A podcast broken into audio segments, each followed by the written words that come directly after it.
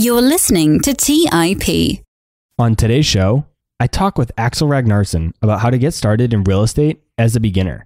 While in college, Axel was able to buy his first multifamily property at just twenty-one using other people's money. Since then, over the last three years, Axel has grown his real estate business into a portfolio worth over six million dollars. Knowing a lot of people listening to the show today are new investors and are in a similar position to Axel when he first got started, this is a great conversation to learn from and help you get started on your real estate investing journey. So without further delay, let's jump into today's episode with Axel Ragnarsson. You're listening to Real Estate Investing by the Investor's Podcast Network, where your host, Robert Leonard, interviews successful investors from various real estate investing niches to help educate you on your real estate investing journey.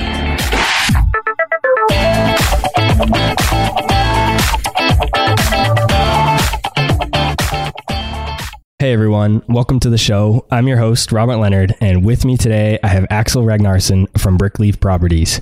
And Axel's actually here with me in the studio live today. Welcome to the show, Axel. Awesome, man. Glad to be here. Tell us more about your background, who you are, and how you got to where you are today. So it's an interesting story. When I was in high school, I actually bought and sold cars. I was trying to figure out how to level up and do something larger, which led me to real estate. So I actually started watching a lot of H G T V, figured flipping houses was the logical next step. But as I was researching real estate, I started to realize that maybe flipping houses is too time intensive, uh, maybe not for me. So I actually went down the path of rental property investing. So started educating myself in that field, which led me to multifamily real estate. Then I started buying while I was in college, which has led me uh, here three and a half years later doing this full time. So having started investing when you were just a sophomore in college, I can imagine that you've probably faced a lot of roadblocks and challenges. What were some of the biggest hurdles you faced when you got started and how did you overcome them? So the biggest hurdle, as anyone who's young and trying to get into real estate is probably realizing, is just access to capital, uh, whether it's having investors you can work with or just having your own money. So when I was starting out, I realized that the most important thing I could focus on was just finding the people who had money that would that would be willing to work with me or that were interested in investing in real estate or uh, lending on real estate deals. You know, and that was certainly the biggest hurdle. And that was something that I focused on even before I started looking for deals was, okay, even if I find a deal, I, I can't really do much if I don't even have anybody lined up to do the financing or to invest with me. So that was really just the first thing that I tried to figure out was how do I actually get the money to participate in, you know, a real estate deal? So that's definitely the biggest hurdle I faced. Despite those challenges, you've still been able to build a big business in just a short period of time. You've totaled over six million dollars in assets. Talk to us about your strategy and why you chose the multifamily asset class. So once I found some private money lenders to work with who actually wanted to loan on deals, I then shifted my focus to, okay, which deals can I do that are actually going to produce the highest return, allow me not to sink my own cash into, you know, one deal and then not be able to do any other deals subsequently. You know, and that kind of led me to the BRRRR strategy as it's known now, which is essentially just buying properties at a discount, in this case, multifamily properties, adding value to them, you know, whether it's raising rents or doing some rehab, and then going ahead and refinancing them and repeating that process. So that was the strategy that I employed. So in, you know, initially, I was finding smaller two to four unit multifamilies that were below market value, buying them, and then just executing that strategy, which has allowed me to snowball the cash that I started with into a larger portfolio, which I have now. What exactly is BRRRR? What is that? What does that mean? What does the BRRRR stand for? So essentially the B is buy, and then the R's are rehab, rent, refinance, and then repeat. And in a nutshell, it's basically just finding discounted deals, adding value to them, and then refinancing all the cash that you had in the deal out towards the end. And it allows you to take a small amount of cash when you're starting out and actually recycle it and, and create a snowball that grows larger as you do more deals. You know, normally, if you were to buy a property at market value and you put twenty-five percent down, you know, that's money that you're putting into the deal that it's going to take a while for you to get back. But with the BRRRR strategy, you can put that money into a deal, add value, and then actually refinance once it comes in at a, once it appraises at a higher number. So on your way to building your multi-million dollar business, what mistakes did you make that the audience can learn from, and how can they try to avoid those mistakes? So certainly made a lot of mistakes. I think the biggest one, or the most significant one, is just focusing on a lot of the wrong stuff initially. Uh, when I was first starting my business, I spent a lot of time trying to figure out how to build a website, what kind of direct mail service providers I wanted to use, you know, which which templates made a lot more sense, trying to figure out how many L L Cs I needed, all that stuff. And what I found looking back is that if I just spent all of my time finding deals and finding lenders, I would be much farther along now than I than I actually am. I think when you start out, really the only two things that matter is just becoming very good at finding deals and then becoming very good at networking, finding partners and lenders, managing the real estate, and actually doing all of the other organizational administrative work comes second to, to those two things, and by a wide margin. So if I were to go back and start over, I would just spend all of my time becoming the best deal finder in the market. And then any time that I wasn't spending doing that, I would just be networking with lenders and partners. If the audience listening today wants to begin implementing a similar strategy to yours in the same asset class, the multifamily asset class, what should they look for in properties that are potential acquisition targets? So there are a few things that I typically look for, and I think a lot of the, the uh, investors that execute the same strategy that I do, I mean, they all look for very similar things. Mainly it's deferred maintenance or mismanagement of the actual property. And that could be evidenced by a roof that's bad that needs to be replaced, but the current owner doesn't have the money to replace it, or just really below market rents and tenants that aren't paying, and a manager or an owner that is fed up with managing the property. I think those two areas are where you're going to find most of the opportunity. Uh, deferred maintenance that maybe is just too expensive for the current owner or landlord to handle, and then just a mismanagement of the asset. So basically just, you know, the number one thing we look for is below market rents or just really high expenses or just poor tenant quality in a building that has potential to have a higher tenant quality.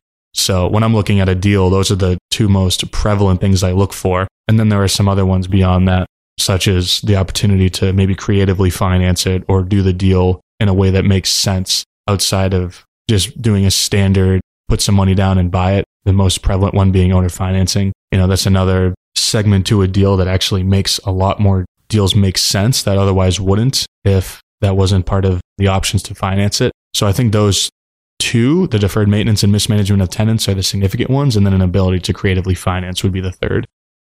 Yeah, that owner financing piece, that's so interesting. I really like that strategy. I haven't implemented it in my real estate business yet, but we had Chad Carson from Bigger Pockets on the show just a few episodes ago, and he talked a lot about seller financing. And back on Millennial Investing, we also had Gabriel Hamel on the show. He's a big proponent of seller financing. He really likes it. So it's one of those things that I'm really looking to implement in my business myself. So I'm excited to to try that. But when you mentioned deferred maintenance, for someone that's new getting into real estate that might be listening to the show today and doesn't know what that means, talk to us a bit about what exactly deferred maintenance is. So typically deferred maintenance is identified by, usually if it's if it's exterior, it would be the roof, maybe the landscaping, maybe the windows. Interior, it could be the standard items such as a kitchen or a bathroom that is dated or is just falling apart. For example, the systems may be just old and not functioning properly, such as heating systems. In general, it's maintenance that the owner has neglected past when he should have actually taken care of it. For example, you know, typical roof in the New Hampshire market lasts twenty to twenty-five years. Oftentimes, we'll look at properties where the roof hasn't been done in twenty-five. The shingles are peeling and now it's starting to leak up into the top floor unit. Or what we typically find is owners don't have the funds or may not have the funds to deal with a problem like that. And that's what puts them in a position to be a motivated seller. You know, maybe the roof costs fifteen thousand dollars to replace, but since the owner hasn't raised rents in five years, he's just, the income's not there and the money isn't in the bank to take care of an issue like that. So deferred maintenance usually manifests itself in the owner not having the funds to replace it and then finding themselves in a position to need to sell the building because they don't have the money to take care of it, or just needing to, to figure out a solution on how to deal with the building. When you talk about all of these issues that the current owner is having, so they're having issues with tenants, whether it be poor tenant quality or below market rents, or they're just having trouble keeping up the building. You mentioned they might not have enough money, but what makes you different when you're acquiring this property? What makes you confident that you're able to take this property and turn it around and make it a successful investment when the previous landlord wasn't able to? So oftentimes when we find a building that has deferred maintenance or some other sign of neglect from the previous owner, where we fall in in terms of what we're doing differently is we're a little bit more well capitalized, whether that's through our partners or our lenders. So we can bring the building to a higher standard.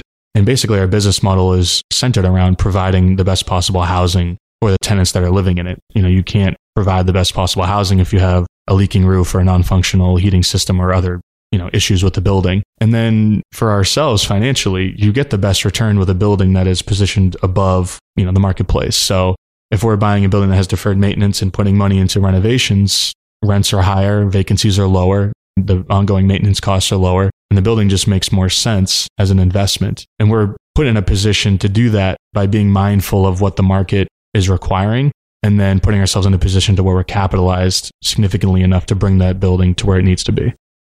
And I mean, there really is so many reasons as to why you might be able to manage the property better than the current owner. They could be just a one-time landlord. Maybe they bought this property years ago because they thought they wanted to get into real estate. They decided they didn't like it. Maybe they inherited the property and they were kind of, you know, thrown into the fire there and they don't really know what they're doing and they just have been struggling. So you could help provide a solution to them by by taking over that property. So there really are so many different reasons as to why you might be able to provide a solution to a problem that the current owner's having while also having a successful investment, even though they weren't able to themselves.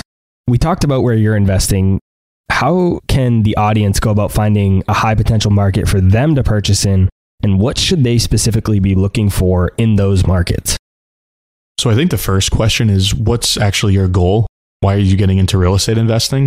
If it's because you want to quit your job as fast as you can, then you're probably looking for cash flow. So you want to start your search by looking at markets that produce cash flow. That's the Midwest, the Southeast, the Southwest. I mean, those are general areas, but those t- are typically where the price points are such that cash flow is significant. If you're, you know, a doctor or lawyer making a very high W two income and cash flow is not going to change your life too much, maybe you want to invest closer to a major city where you have more long-term equity growth, but the cash flow is less. And maybe that's like around Boston or in California or something like that. You know, once you figure out what your goal is, then you can work backwards into which markets make sense. And at that point, there's all the metrics that signify a good market, such as population growth or job growth, rent price to income ratios. You know, you want to make sure that the housing in the marketplace is affordable for the people that are working there. You know, making sure there's a diverse employment, or basically just there's enough employers producing enough jobs and all the jobs aren't consolidated into one employer, for example. So those are typical metrics that a lot of real estate investors use to determine the strength of a market.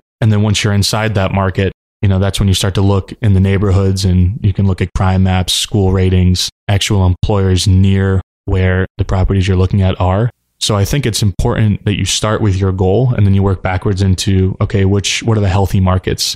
And if you're not tied to investing locally, that's even better because then you can be, you know, picky enough to go actually find the very best market that you want to invest in.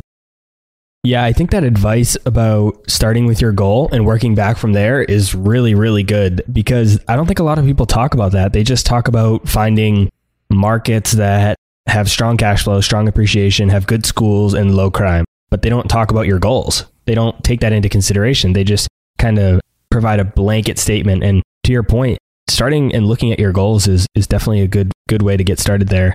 Now, when you talk about strong cash flow and that being important, what are your cash flow requirements? What makes a deal interesting to you? What are your, you know, when you see a deal and you analyze the numbers, what really gets you excited about a deal?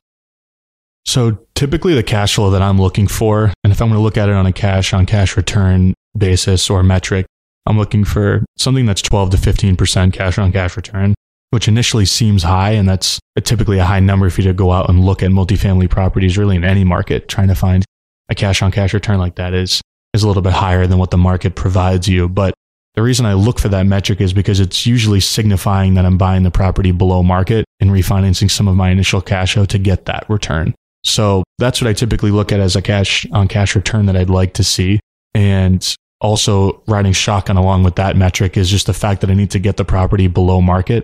Ideally, I'm getting it at eighty percent after I put in my renovation costs. That way I can take out most of my original invested cash, in which case my cash on cash return is, you know, much higher than that twelve to fifteen percent. But that is the absolute minimum that I would consider if I were just getting into a deal, whether that's traditionally buying by putting twenty-five percent down and taking out a loan, or if I was going through the headache of the of the B R R R R process and managing a rehab and managing a hard money loan. Anything lower than that, I, I typically don't look at.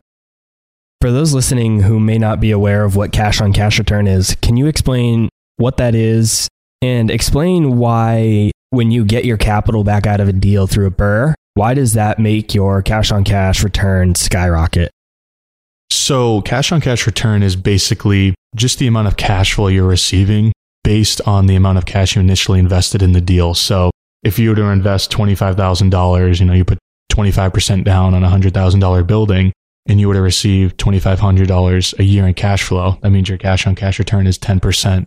Now, the power of the B R R R R strategy is if you were to actually buy the property at below market value, do some renovations, and now you find yourself all in with your costs at eighty percent of the market value. And let's say a bank is willing to give you eighty percent loan to value on that same property. You've built equity beyond what you've paid and what you've put in. So now you already have that twenty percent equity in. So at that point, the bank's basically allowing you to own the building with a loan without putting any of your own money in. And if that happens, then your cash invested is zero percent, in which case, if you're looking at it, technically your cash on cash return is infinite on whatever you're making. The goal is to basically have to create equity through buying below market or, you know, adding value through raising rents or doing a rehab or something like that, so that the cash you actually have invested at the end of the day is significantly lower than what you'd have to put in if you were to just buy it at market value, which means your cash on cash return can be one hundred percent, two hundred percent, or even larger than that because the amount of money that you actually have invested in the deal at the end of the day is so low. Yeah, that's exactly why that strategy is so powerful. And not only does it make your returns significantly higher, but it also gives you all that capital back that you can deploy into another property. So now when you don't B R R R R, if you put that money into a deal, it just sits there and you can't leverage that into another deal. But if you get your money back through a B R R R R deal, you're able to put that into another deal and then another deal and another deal, and you're able to leverage that money multiple times over, which makes your returns even bigger. You mentioned you're looking for cash on cash return of fifteen percent. But I've heard a lot of investors talk about how they're looking for a specific cash flow per door. How do you look at that? What if your cash flow was very strong on a per door basis? So maybe you're getting two hundred dollars, two hundred fifty dollars per door, which seems to be a very strong return for a lot of investors. But maybe your cash on cash was low because it was a really expensive property. How do you manage that dynamic between cash on cash return versus cash flow per door? So the way I balance the two is, I mean, I look at, you know, first and foremost, I look at the cash on cash return as a percentage because it's a more true indicator of what you're actually earning on your money. I mean, just as you explained, right? If you pay one hundred thousand dollars for a building and you pay all cash, but you're only getting one hundred dollars a month in cash flow, right? That's a much less desirable investment than one that you maybe have ten thousand dollars in where you're getting that same one hundred dollars a month. You know, your cash on cash return is entirely different in those two scenarios. You know, with that being said, I still value the actual number of cash or just the nominal amount of cash flow per door because it's a good indicator of whether or not the investment's really worth my time to just own and manage. So typically what I'm looking for is two hundred dollars per door after um you know the building is stabilized and I've refinanced it with a with a lender. That's what's standard in my market, at least for people executing the strategy that I am. You know, if I were in a more high growth equity market, maybe that number would be lower and I'd be happy with that number because I'm getting the equity increase. But for the market that I'm in, I think that's a good metric for me to strive for, especially, you know, after including professional management and, and management and vacancies and everything like that. two hundred dollars per door is typically enough for it to be worth just doing the deal. And a lot of times they go hand in hand, right? If you have strong cash flow per door, a lot of times that translates into a strong cash on cash return. So they're not always mutually exclusive, but it is an interesting dynamic that a lot of investors find themselves trying to decide between.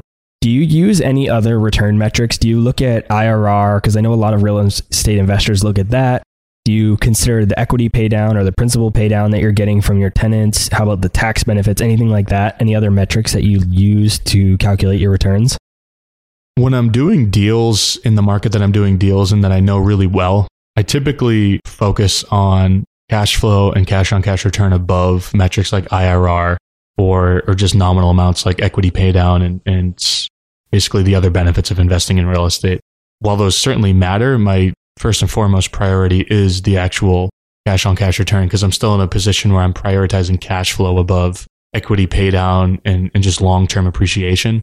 With that being said, obviously those are great benefits of investing in real estate. And, you know, I, I just think that in my personal position, I obviously understand that those benefits are there and that they'll take care of themselves if I'm focusing on cash flow and I'm focusing on cash on cash returns. But actual appreciation and equity pay down is, I know I'm getting those benefits. I'm not something that I'm I'm consistently tracking. You know, as I bring on partners and do larger deals, I think that those metrics will become more important because investors are more interested in their total return, right, than just their cash on cash return or or what the cash flow is that they'd be, they'd be getting paid on an annual basis. So as you do larger deals and you bring in investors, I think it's important to have a good handle on those metrics. But as for the position that I'm in right now with my own business, I'm prioritizing cash flow above those. So we've talked about finding great properties, what to look for in properties, and then also what types of markets to invest in. So now let's dive into that piece you talked about with the biggest hurdle you faced when you were originally getting started. How should a newer investor go about structuring their business so that they're ready to start acquiring properties? Do they have to first register a legal business entity, such as an L L C with their state, or can they do it in just their personal names? I would suggest that before you start getting into L L Cs and business structure and all of that other stuff that I'm going to lovingly refer to as just the fluffy stuff right now, I think you really need to focus on networking with lenders, networking with people in your business, going to REIA meetings and finding people with money that may want to partner, finding hard money lenders, finding private money lenders, finding the people that are actually going to help you do deals. Because when you're first starting out, like the L L C is secondary to just doing a deal. You know, the first few properties I bought, I bought in my own name. You know, most of the investors I know, the, the first few properties they bought were in their personal name. And, you know, if they weren't, right, the L L C part of the equation came after they already had a deal under contract and they were on their way to closing.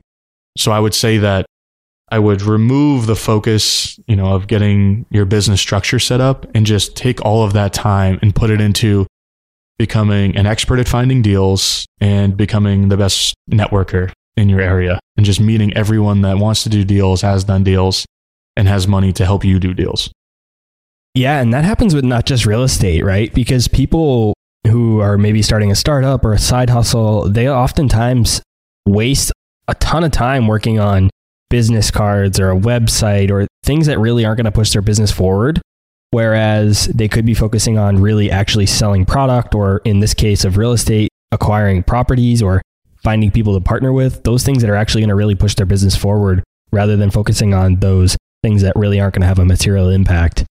But if somebody's going to keep the property in their personal name rather than an L L C, how do they protect themselves from the potential liabilities that come along with having rental properties and tenants living in your in your properties?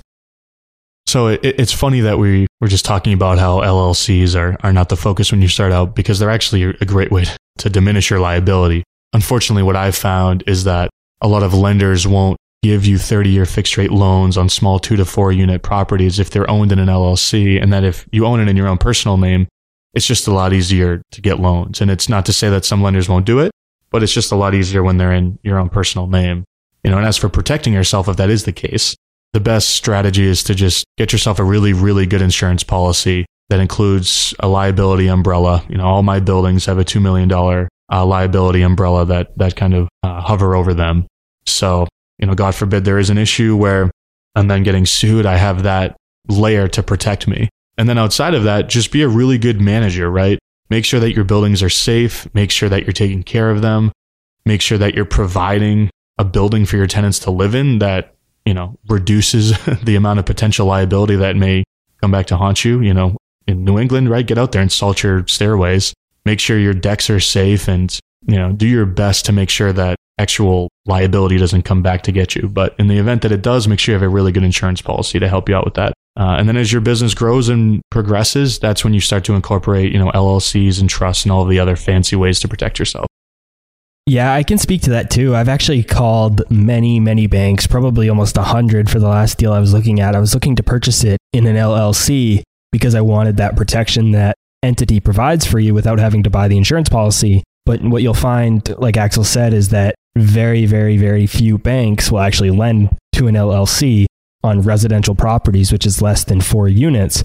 And the reason for that is because banks are generally lending on agency debt, which means they're using the government programs to offer those loans. So they're using Fannie and Freddie Mac to provide their loans. And when they make those loans, they then sell those loans to the government entities. And if they don't conform to their guidelines, they then can't sell those loans and get those loans off their books. So it's very important for the banks to not provide loans to L L Cs if they want to be able to, to sell the, that debt at a later date. So in general, it is really, really difficult to get a L L C loan on a residential four unit or less property. Now, it can be done. You have to find a local small credit union or portfolio lender, which means that they're lending their own money, their own cash, rather than selling that debt to agency debt or using government programs. So it can be done. It's just definitely a lot more difficult. So now diving a bit deeper into acquiring properties in this market right now, which is late December twenty nineteen, I know many investors are worried that the real estate market might be reaching its peak and is due for a correction. How do you see the current market conditions? So it's definitely a concern. I mean, the market is high right now. You know, most in most markets across the country, multifamily prices have never been higher, literally, uh, in the history of that asset class. For me, the the way that I'm I'm avoiding that risk, or you know, maybe not avoiding, but trying to mitigate it, is understanding that properties I buy today, I need to have a long time horizon on. You know, if my business model includes buying a property today, adding value and selling it in three years, well, you know, I might find myself in a tough spot. But if I'm okay with owning the property for ten plus, that allows me the cushion of time to weather any downturn and, and get my, you know, way out on the end, or, or make it out on the other side.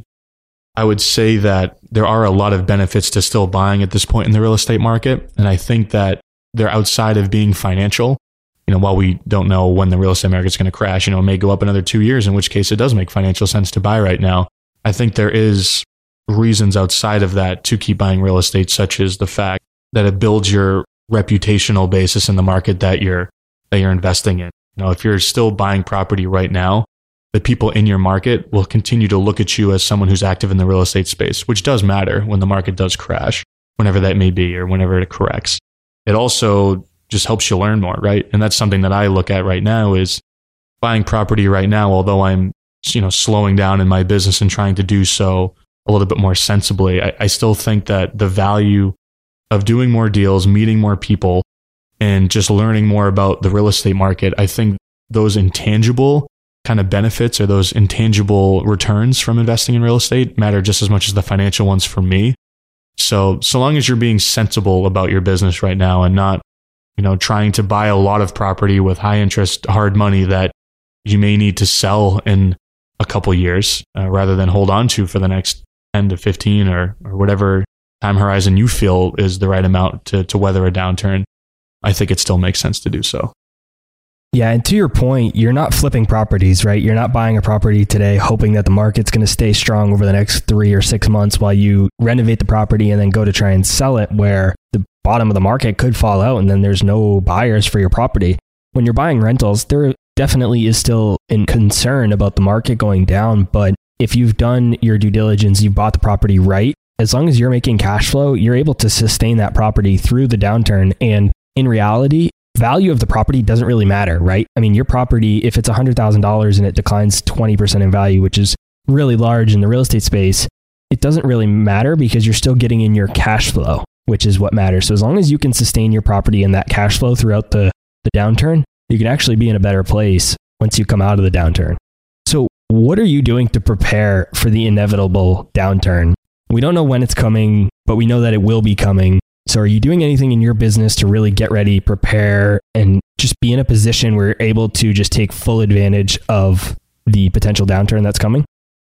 I am doing a few things, and the big three are, one, being sure that I have money in the bank and reserves to handle, you know, maybe tenants leaving, uh, a heating system going, and then also having a re- you know, a slight reduction in rents and property values. You know, having money in the bank is the is the greatest solution to any issue with the market. Number two is not doing a lot of projects at the same time where I have hard money loans on them. You know, part of the B R R R R process is typically using some kind of higher interest loan on the front end of the deal. And that's how you typically beat out other investors, is, you know, using a hard money loan and having cash terms on the, on the purchase. You know, if I do three or four of those deals right now with hard money loans, that's, I start to get a little worried about the market potentially correcting and then me having high interest loans with shorter terms on deals that I need to refinance or need to sell. So I'm just slowing down on the number of deals I'm doing with, with that kind of debt. And then three is just buying properties that are just cash cows. You know, I'm right now, I'm not taking chances on maybe lower cash flow properties and slightly, you know, nicer areas where I'm looking at the equity growth as the reason for investing in them. I'm really just buying in properties that have a high renter demand that'll continue to produce cash flow no matter what the market is doing. So, you know, money in the bank, making sure that I'm buying cash flow properties, and then just not doing too many projects at the same time with really high payments on the debt. Yeah, your point about having the reserves and just being well capitalized that you mentioned earlier, that's so important as well. I didn't mention that, but that is so important. And I think if you're going to be buying any deals right now, when you're underwriting that deal, which just means when you're analyzing it, I think it's super important to include a conservative estimate for reserves. Something will go wrong. You want to be prepared by having those reserves set aside. And by being well capitalized and having that cash set aside, you're going to be able to make it better through the downturn. It's the people that are going into a deal by the skin of their teeth without having those reserves set aside to fix any issues that come up. Those are the people that are going to run into an issue. But if you go into a deal with enough fat on the deal that you're able to weather something that goes wrong, whether it be the economy, the real estate market, your local market, or even the property itself, a tenant leaving or vacancy, that's going to put you in a much better position for if and when the real estate market does crash. So let's talk more about how you're funding your deals. I think a lot of people listening are going to get a lot of value out of that because, like you mentioned, that's probably the hardest part. I know for me, that's probably one of the things that I'm still trying to learn the most about. That's one of the things I'm still trying to master the most. I'm trying to find those partners to work with. So talk to us about how you're funding your deals, and then talk to us about the partnership structure with your outside investors. What does that look like? I mean, you're right. This is the biggest hurdle for any new investor who's younger, maybe doesn't have money in the bank, or, or is even older and doesn't have money in the bank. And then for those who want to scale and start doing more deals, you need to find the money. And, you know, I, I like to think that that's something that I've become pretty good at, is being able to find the money and find the people who want to work with me in order to do deals. So the, the main two basically individuals or or lenders that I work with, if they're more corporate, are just private lenders and hard money lenders. The basic distinction being private lenders are usually just high net worth individuals that loan on specific deals, and you know, it's a more casual relationship. The terms are more negotiable and they can do deals a little bit more creatively. And then hard money lenders are typically, you know, corporate entities, actually, you know, private equity funds that do lending specifically for real estate. You know, hard money lenders are typically easier to find, and that's what I've used to do a lot of the business that I've done. And if you just do something as simple as Googling hard money lenders and then your market, probably going to get some results. And there's a lot of hard money lenders that do lending nationally as well. You know, they just might be a little bit more expensive to work with. You know, the easier they are to find, the more expensive they are, but they do exist. And, you know, right now in the real estate market, money is very easy to find. It's the deals that are hard to find. So you can find the money pretty easily, at least as relates to hard money lenders. Private money lenders, the ones that are going to charge you a little bit less and be more flexible to work with, are harder to find. But again, that's just a function of going to every single real estate meetup in your area and just talking to the successful investors, talking to people that are doing a lot of deals. Just ask them who they work with for lenders. Oftentimes, you know, they're working with someone who's got enough money to loan you both money, and they don't really care. So, you know, that's how I found a couple of my private money lenders, is just by asking people who who lends to them, who lends on their deals. And then just meeting the wealthy people in the in the marketplace that want to be in real estate. Oftentimes you'll find people go to real estate meetups because they want to, you know, invest in real estate on the side, and they have a really high income producing job, or they run a business that takes up most of their time. You know, just in a casual conversation, you can steer them away from, you know, you know, I'm looking to buy a rental property for a couple hundred grand, but you know, I, I just want to make ten percent of my money. I can't get it in the stock market, and I figured real estate's a good place to go. You know, steer that conversation to, why don't you lend me the money at ten percent, rather than going through the headaches of finding the deal, closing the deal, managing the deal, finding people to manage it for you, then managing the manager. You know, so it's really just a, it's just a function of how many wealthy people you talk to on the private investor side. And on the hard money side, just, you know, a lot of these companies are easy to find. You just have to search for them. So much good information in there that I really want to dive into. So let's start by talking about building those relationships. You didn't come from a super wealthy family. You don't have aunts and uncles and parents that are just throwing millions of dollars at you to help you build this real estate business. You went out there, you worked your butt off, you networked, and you built these relationships from the ground. how are you doing your networking? I mean, it's mainly just getting out there and talking to the people that are doing the deals. You know, I, I did my first deal when I was twenty-one, but I started getting interested in real estate when I had just turned nineteen. So it was two years, you know, almost two and a half years since I was almost twenty-two by the time I bought my first deal. It's just a matter of time and just having enough conversations with people that are doing what you want to be doing.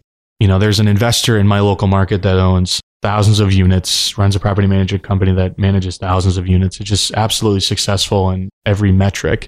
And, you know, I just got in touch with them as early as I could in my investing career. Just asked them for advice, asked them who I should go to for money, asked them who who the best people to speak with are when you're starting out, and then asked him, you know, bounced the strategies off of him that I wanted to, you know, employ. And, you know, what I found was, and the piece of advice that I've gotten from everyone I've talked to that's been in real estate for a long time is there is nothing more valuable than a robust network of people that are doing what you're doing in your market. You know, they're the ones that provide you all the referrals to everyone that you need to know, whether it's contractors or agents or property managers or, you know, lenders, as we were just talking about. So for me, it's just maintaining a very consistent focus on continually meeting new people that are doing real estate or want to be doing real estate in my market. You know, I try and meet two new people a week, whether it's in person or over the phone in my market. And, you know, if they're people that are doing deals, great. You know, that's, that's going to help me and help them out. So I would say it just needs to become a priority. It's easy to get bogged down, you know, reading a ton of real estate books or listening to a ton of podcasts, which is great because it, it provides you the knowledge that you need to excel once you have the deals and once you start talking to the, you know, to the people that you need to be meeting. But the focus from day one has to be to meet as many people in your market as you possibly can. Yeah, they do say that your network is equal to your net worth, right? Are you going to R E I A events, which are your real estate association events that are often put on in every state or even some larger cities? Are you going to those types of events? Are you going to other private, maybe networking events, meetup events? Is that how you're meeting these people other than just cold calling them? I've maintained my focus pretty much on R E I A events. There's definitely value in going to just more general networking events for sure. For myself, I found just the amount of R E I A events I can go to is is enough to keep me busy, so to speak. I would say if I had more time and, you know, I, I knew of more entrepreneurial focused, you know, just general meetups, I would probably go to them. But for now, my time is a little too tight to get to as many as I'd like to, which is counterintuitive because I still think that's the most important use of my time or any investor's time is just meeting people. But for now, I typically keep it confined to R E I A meetings. And, you know, I had this original perception of real estate meetups like, you know, who's going to help you there? Everyone's fighting over deals and everyone's, you know, focusing on their own business. And, you know, what value is there in meeting investors who you're competing with? I couldn't, I couldn't have been more wrong about just the nature of a R E I A meeting. You know, usually you're meeting people that are wholesaling deals or agents who are just finding deals and want to work with qualified investors. And you actually find a lot of partners to help you find deals. And then, like I was saying, that's where you find the lenders. And I didn't realize that until I started regularly going to them, that the lenders that you're going to typically work with, you're going to meet through networking. And I found them through R E I A meeting events. And, you know, a lot of the other people that I work with on a regular basis, such as contractors or property managers, or insurance brokers, I met them all just by going to these. And, you know, there's plenty of ways to meet these people. And, you know, if you're investing out of state and you can't go to them locally, then just try and find Facebook groups or try and find LinkedIn groups or try and find one very, very successful property manager or agent or lender in that market and then ask that person for the referrals to the people that you need to know. Because the people that are doing a ton of the business are going to know other people doing, you know, just a lot of business. And that's how I've just built my network organically over the years. I think your point about going to these meetups and seeing people that you're competing with, I think that's so important to talk about because I think a lot of investors have that mindset. I know I did. When I went to my first meetup, that was exactly what I thought. I thought I was going to this event and I thought I was just going to be seeing a bunch of people that I was going to be trying to fight for the next deal or fight for the next, you know, private money lender. And that just, to your point, which just wasn't the case, right? A lot of times there are older, more successful investors that are going to these events. They've already achieved financial freedom and they're happy to help. They're happy to share their information. They're closer to retirement. They love helping younger investors that are just getting started. I've found that the real estate space has a lot of really great people that are very willing to help you. If you're just getting started, they're very happy to, if you show you're putting in the effort, you're showing you're putting in the time and you're willing to learn. I've found that a lot of people in the real estate space, specifically at R E I A meetings or just regular private real estate meetups, they're more than happy to help. a few minutes ago, you talked about when you were getting private money that you were offering potentially up to ten percent.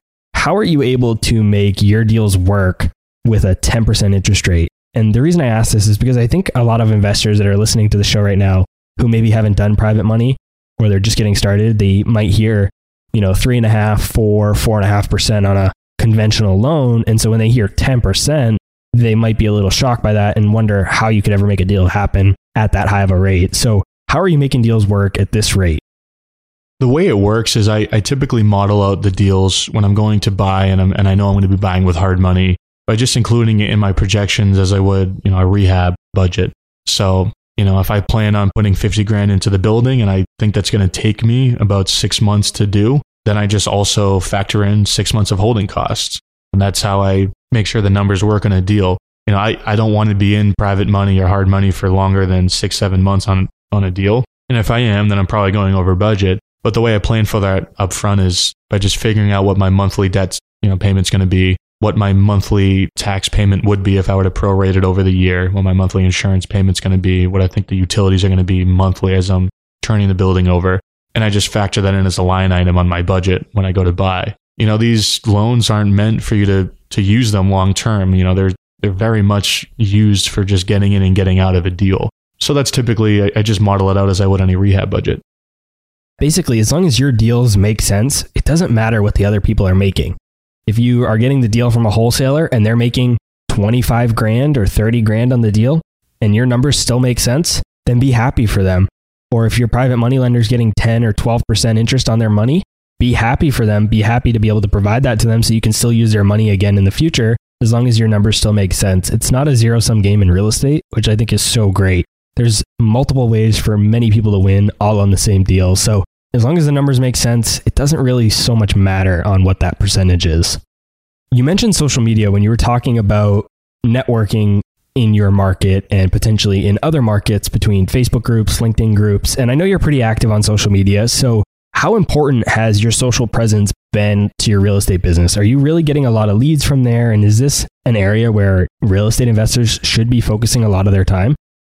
Well, I think being active on social media hasn't connected me with sellers who are actively looking to sell their property per se. I think it's been very beneficial in just meeting people in my industry, whether they're locally or, or nationally or wherever they may be.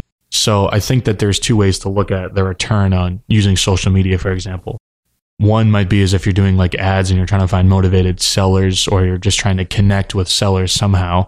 You know, that's one way to measure your return. And, you know, are you getting deals? Are you making money from it? I think the other is, are you meeting people that are going to move the needle in your business? Which I think it certainly has for myself. You know, I think if you're a real estate investor and you're actively using Facebook and LinkedIn or Instagram, or you have a YouTube channel or you have a podcast, you have something like that, I think you're putting yourself so significantly ahead of most other investors, you know, probably eighty percent, I'd say, that aren't using social media because you're just meeting that many more people. Now, I've met countless people who are being active on, you know, LinkedIn or Instagram or wherever. And those people have helped me, you know, learn more about real estate, have introduced me to other people in my market that have helped me in my business. And I'm sure I'm going to work with some of them on deals in the future. Or if you look at the return as people you're meeting, I think that it's definitely worth putting time into. And if you get deals out of it, that's just a bonus.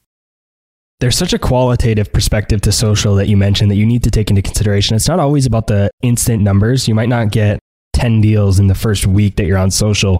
But to your point, you can meet a lot of really great people. You and I, Axel, we connected on social. That's how we met. You know, we've been good friends since. We've been talking real estate ever since then. And it's how we got on this podcast today. So you never know what, what you can find by just building those relationships that can start on social. And you can also provide value, which shows your competency and helps you build your credibility. So maybe, maybe you don't get the deals. Maybe you're not finding sellers or buyers just from social. But when somebody goes to search for you and they see all of the value that you're providing, that you know what you're talking about, it builds your credibility. And now when you go to reach out to somebody about something and they've seen your online presence, that helps you tremendously to get a deal. And that's something that you can't necessarily quantify with numbers, but it's that qualitative perspective that you really need to take into consideration. That's really important in real estate. You mentioned that you're looking for and completing value add deals. And to me, it seems that value add has, has become a bit of a buzzword in the real estate industry over the past few years. much like artificial intelligence and blockchain has in the tech space. And your company's strategy is focusing on acquiring exactly that, value-add multifamily properties. So can you talk to us about how you differentiate yourself and your business in a market where increasingly more investors are looking for that same value-add type deals? A lot of people certainly are looking for value-add multifamily deals. I mean, without a doubt, it makes sense because it's such a lucrative investment strategy. I mean, what's better than owning a building with none of your cash in it, or, you know, a small amount of your cash in it? The challenge for myself and and uh, some of the partners I've been working with has been, like you're saying, trying to to really fight through the crowded marketplace and find these sellers who want to raise their hand and say, "Hey, I'm willing to take a discount." And part of that is just really focusing on executing as good or better than the top people in our space.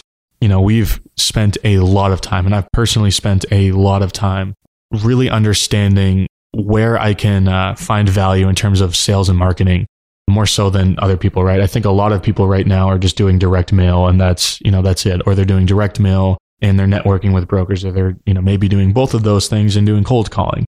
I think that in the space that I play in, which is typically small to mid-sized multifamily, if you're employing a number of those strategies at the same time and touching the same seller in a number of different ways, be it direct mail, through email, through text message, and then maybe through just having a persona on social media, or just, you know, having a, a common person in the two of your networks, I think that is how you can stand above the crowded nature of the marketplace right now, is just bombarding your potential sellers with, you know, a number of different touch points. So that's something that we've really been focusing on recently, and it's been working pretty well. I mean, we've been continually generating, you know, deal flow, and granted, we're sifting through many more leads to find a deal than we have in the last couple of years. But I think that is just the nature of the market right now. And you can do your best to out execute, out negotiate, and just out hustle everyone that's basically competing with you. And that's really the best that we can ask for right now, and continue looking for innovative strategies to, to get in front of those sellers before other people. Have you considered doing deals that are a little bit bigger than small multifamily? So getting out of that two to four unit and maybe going to five or six units, maybe seven units.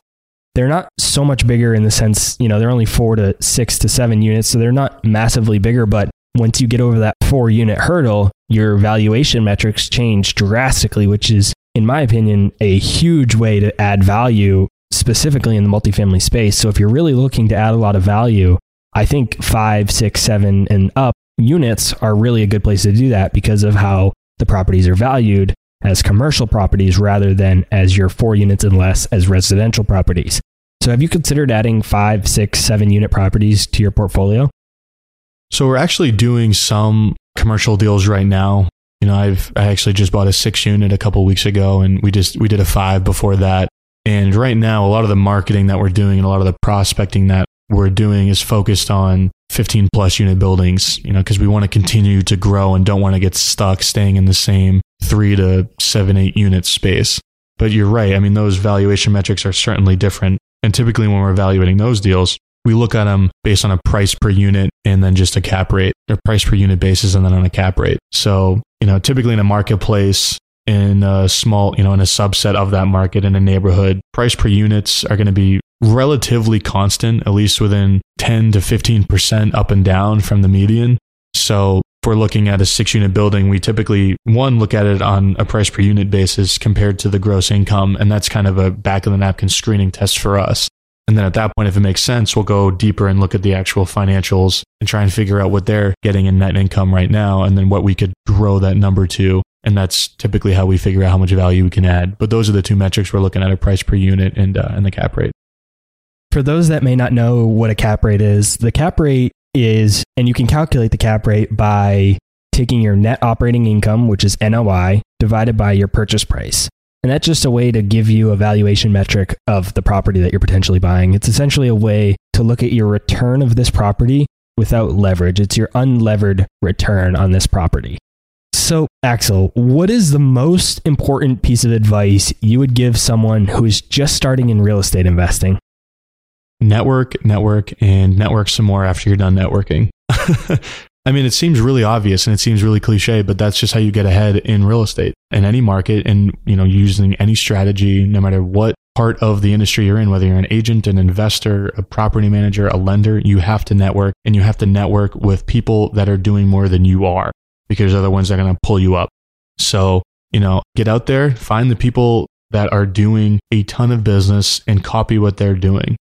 If I were to give a, a quick number two to that answer, right? It's becoming really good at what matters and what moves the needles. What we talked about earlier being finding money and finding deals. You know, there's a saying where if you can consistently find deals, you'll never be broke in your life. I mean, it's so true. If you're going to be good at anything in real estate, be good at finding deals. So, and this is especially true for those who have, you know, maybe not a lot of money in the bank or are younger and have the time to just hustle. Figure out how you can find deals and then find an investor in your marketplace who you can bring those deals to and who will pay you for those deals.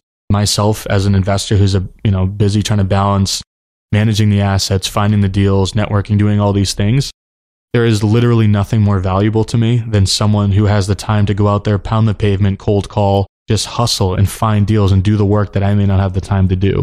So if you can do that and you can just go to a couple meetings and find the people that want to buy the deals, you're going to make a lot of money. And that's just very black and white. Yeah, I think that's really good advice, because if you can find good deals, you'll have a place in real estate. You'll be able to find somebody to buy them if you can't buy them yourselves. And to your point, there's investors farther along like yourself, and there's investors like you in every market who have more money than they do and access to money to buy deals than they do time to actually find the deals. So if you're able to bring deals to these types of investors, they're more than happy to work with you and partner with you potentially on that deal. And a lot of times, if you're bringing a lot of value to that investor, they may even take you under their wing and teach you more than you could ever imagine. And that could be so invaluable, more than you could have even made on that deal if you had bought it yourself. So definitely keep that in mind when you're trying to learn skills to develop as you're getting into the real estate space. Now, we just talked about some good advice. What is some advice that you hear in the real estate space, whether it be on social or on other podcasts, maybe in books even, or just on the internet in general, that you hear that you don't necessarily agree with, that you think might not be leading investors in the right direction? I mean, first of all, that's a really good question. And I think that a piece of advice that a lot of very successful real estate investors give, they suggest that you just do a very large deal as your first deal, or you just try and go big initially. And I don't necessarily agree with that. I think that if you're someone who's just getting started and, you know, unless you have very deep pockets, a very high tolerance for risk, and you can afford to mess up, and you have the network to really help you do a larger deal, I think that it's only going to slow you down, and that you're going to hit analysis paralysis because the numbers are too large and because the opportunities are just significantly less frequent to do, for example, a twenty unit deal rather than a duplex as your first deal. And I think that the experience you get and just going through the motions of doing a smaller deal, whether it's two units, four units, or something like that, is much more beneficial than just waiting for the financial return of a larger building, because it's going to take you another six, seven, eight months to do a larger deal because the opportunities are less frequent and there's much more uh, sophisticated investors doing deals like that. So I would say, you know, the first deal, just try and hit a base hit, try and get in the game. You know, it doesn't have to be a home run. You know, the first deal I did was I got it for slightly below market. I ran it terribly.